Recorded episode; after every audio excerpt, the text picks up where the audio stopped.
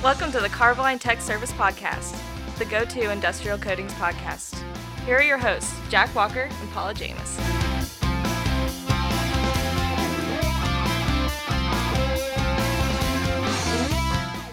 All right, Paul, so that was different. Yeah, I think I like this new style. I don't have to say the same thing every time anymore. No, let's see how this works. So I'm Jack and Paul. Special thanks to our guest announcer. Yeah, we thought about doing a competition We to might still. Uh, see if you can identify who this person is. So we're not going to tell you yet. But the clue is you probably aren't going to know unless you're an employee at Carboline. Yeah, that could be. Although she does deal with external customer. Yeah. So maybe not. But anyway, that's kind of our newer, more professional sounding intro. As this episode airs, you have like five more days of dominance. How do you feel? See how I left that intentionally vague and weird on purpose? Yeah, no, that's I was gonna I was gonna ask what what do you actually mean? I I don't know. I don't I don't think I even dominate my chair. You're not the boss of me now. Isn't that a, is that Uh, a song or a saying or a, like? I don't know. I feel like I, yeah. Yeah, I've heard that That's a- somewhere. That's a thing. So anyway, Paul, how do they get a hold of us if they actually want to talk to us? Oh yeah. Hey, you can reach us at technical service at carboline.com. Jack's on the Twitter at Jack underscore CTSP, and I'm at Paul underscore CTSP. All right, Paul. So uh, winter's upon us. Winter is here. Wait, I, Winter know, is coming. winter is coming. So you can Yeah. tell I've watched uh, a whole season and a half. Yeah, Jack's a slacker. Well, I, I'm gonna say something that's controversial here. I don't care. I never. I mean, like none of the characters that I ever get attached to enough to like. See, the problem though is once you get through those first couple of episodes in that first season and things start to make a little bit of sense, Mhm. Uh, that was the hook. Once I got there, it was it was a winter of binging. I don't know. They took my favorite character and made her a crazy dragon breathing eating thing, and I was just like, okay, that's weird. yeah, but spoiler alert, Yeah. she makes it to the end. So there's a little bit of motivation to watch the whole show. Yeah, see? We thought it was a good time to review some of the cold weather basics. I mean, we obviously talked about in episode four, zero four, This is- yeah. wow. 97 episodes ago. We talked about this, so you know, a little refresher. Yeah. And really, it's one of those things of you can never hit all the topics that are important for considering cold weather work, and you can never hear it too many times. So let's let's think about this first. Previously, we talked about additives, and additives. In this episode, here's what I want you to understand about additives. There are additives that speed up the cure process. There are additives that will give you a little bit of flexibility on your bottom line temperature. But for the most part, that's all there is about additives. Yeah. Oh, one more thing about additives more doesn't equal more. Oh, that's true. Put in the recommended amount. Double the recommended amount doesn't It Get doesn't you- mean double the increase. correct. It means double the likelihood that You're will going to have, a problem. Yeah. there we go. It's Yeah. like we'd We've done said that 100 before. episodes already. all right. So that's all there really is to cover about additives. But what I want to talk about is a little bit about some of the a little bit more. What are the effects? yeah, less in the forefront kind of concepts uh, for people. One of the things I want to talk about is uh, we're always dealing with product viscosity when we deal with our, uh, you know, applying industrial coatings. So, just general rule of thumb: the hotter they are, the less viscous they are. That means they're thinner, they flow better. The colder they are, the opposite. So, you can have a great effect on your material just by changing the temperature of the material. That's right.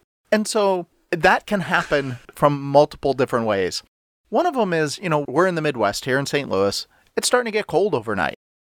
If your material is not being kept in a somewhat climate controlled area, last night we were down into the low 40s here. Yep, so guess what that means about your material? Your material is pretty close to the low 40s in the morning when you get to work. And thick paint is going to have slower to get to that temperature. But if you have your thinner sitting outside and you wake up, you open up your bucket and your maybe your bucket was warm but your thinner was sitting out in the cold. Well, your thinner's 40 degrees and you just shocked your paint by dumping cold thinner into your warm paint.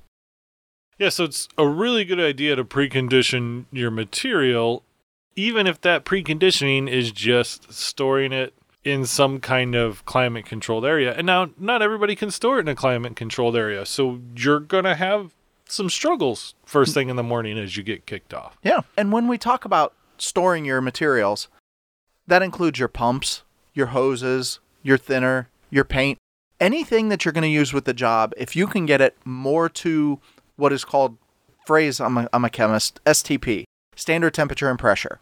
If you can get those to anything like a standard temperature that you're going to normally work at, which, you know, everybody that's that's 75 degrees.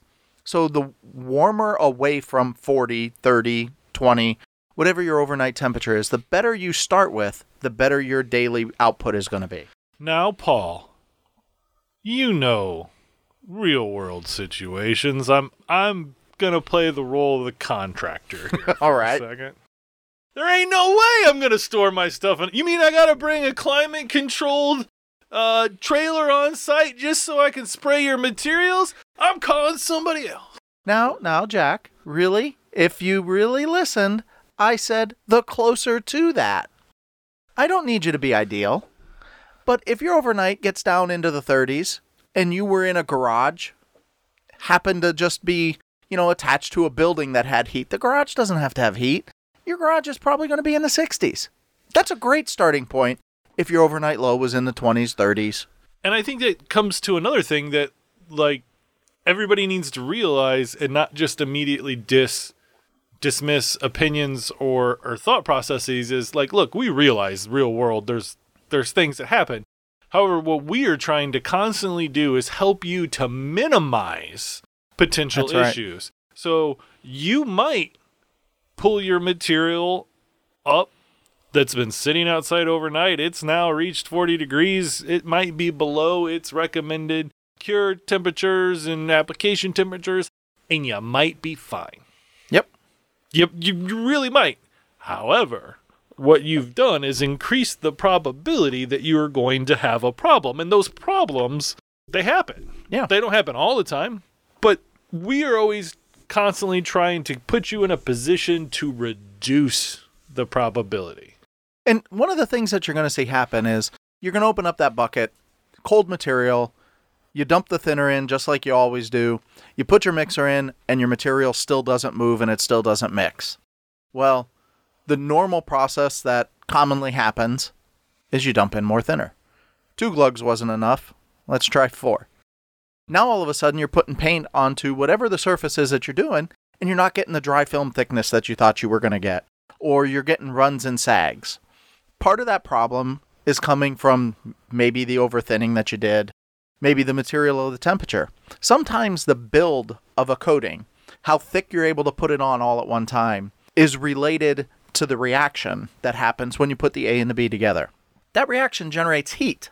And sometimes, if you have overcompensated for thick material by adding additional thinner or doing something else, and then that heat starts to go, well, now all of a sudden you have a dramatically different property of the paint on the wall. It's going to cause you future problems as it tries to dry. In most cases, it generates heat, right? Yeah. All right, it's that time again. It's everybody's favorite part of the Carboline Tech Service podcast, or I will say of life. It's bill paying time. Every everybody likes paying bills, right? Well, you know, something like that. They like having them paid. Lots of money, no money. Anyway, so every month we bring you a commercial where we talk about one of the Carboline products. And this month is a brand new product from Carboline that we're both very excited about. It's the Plasite 4550 HT. The 4550 HT is a 98% solids Novolac epoxy.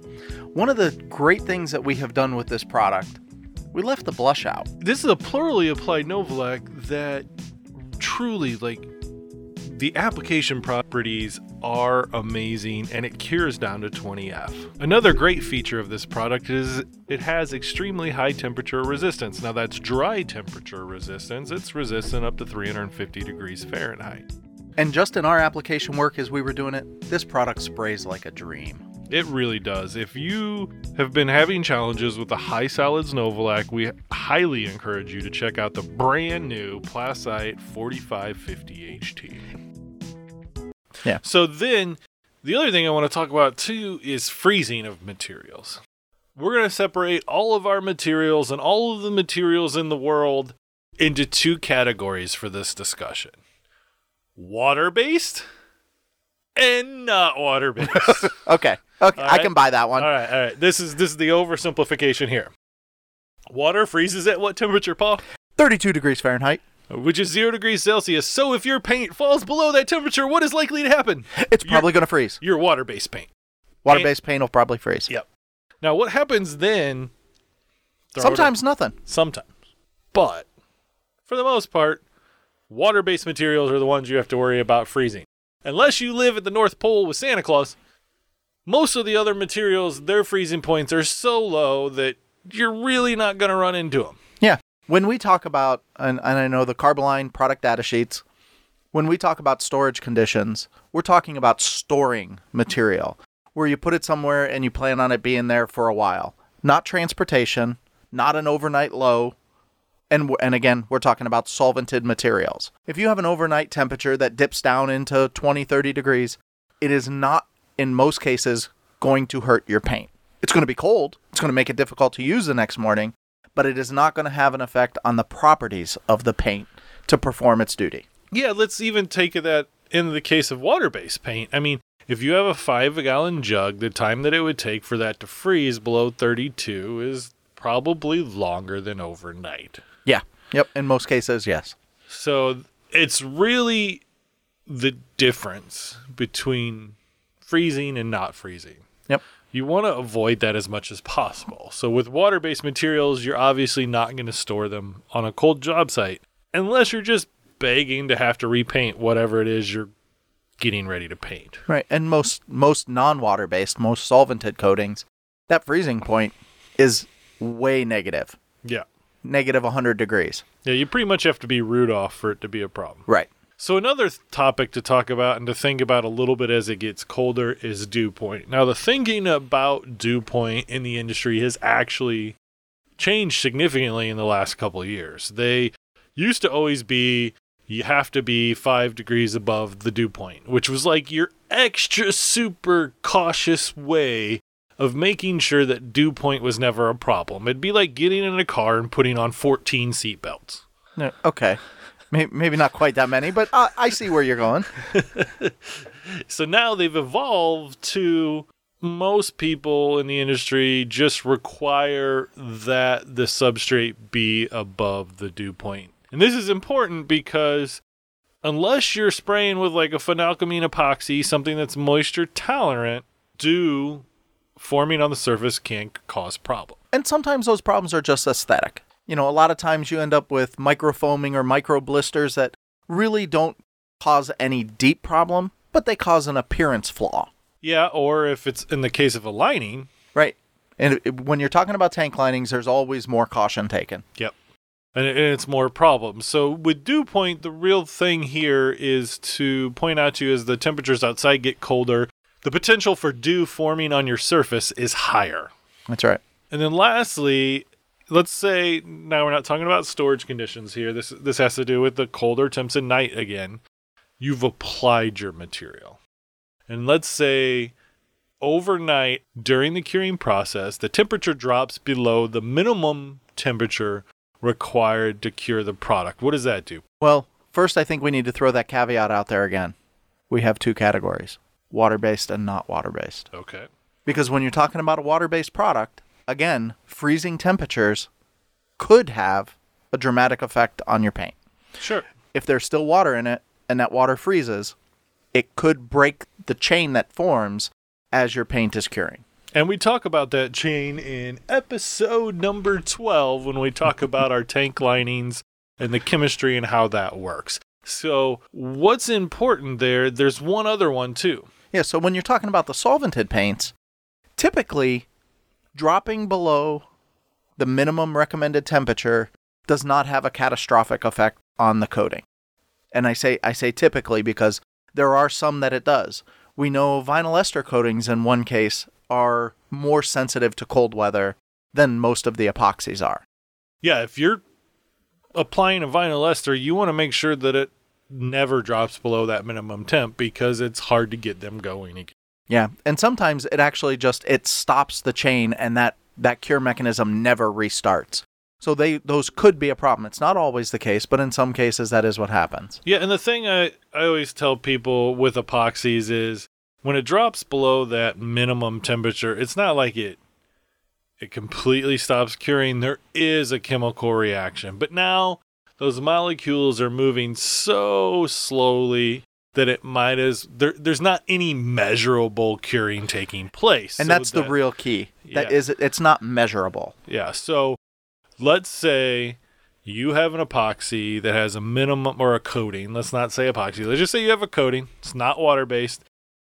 It requires eight hours above 50 degrees to reach a dry to hard cured stage. So if overnight it drops below 50 degrees, what you need to do then is just know how many hours it dropped below because those won't count Right. towards your curing time. And the thing to remember when you come back in in the morning, cure time starts it's not an ambient temperature.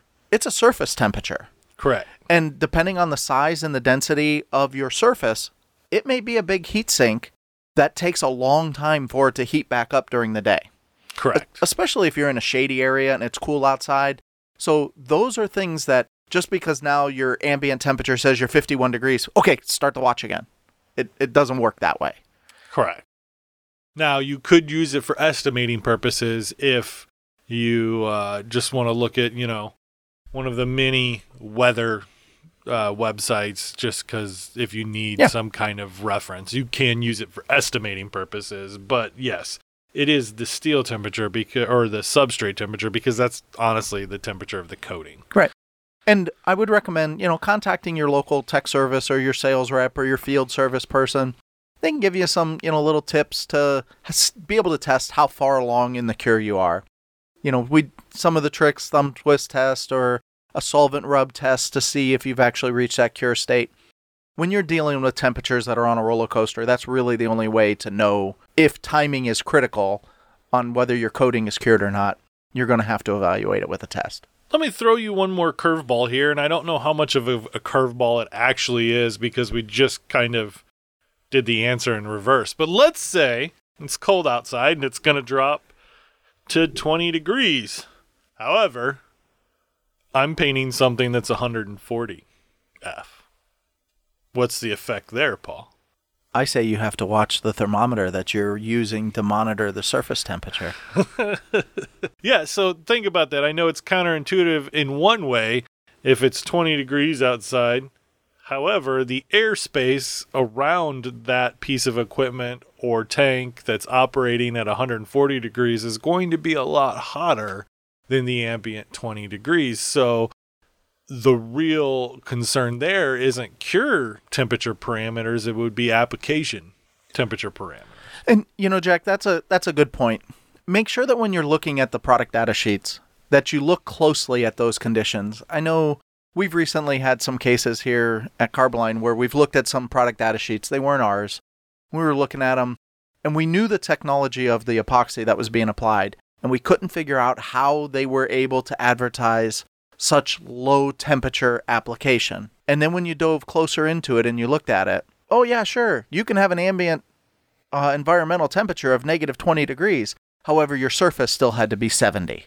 And so you need to make sure because every, you know, all of the paint companies recognize as soon as your paint hits the surface, it almost immediately becomes the temperature of the surface. Mm-hmm.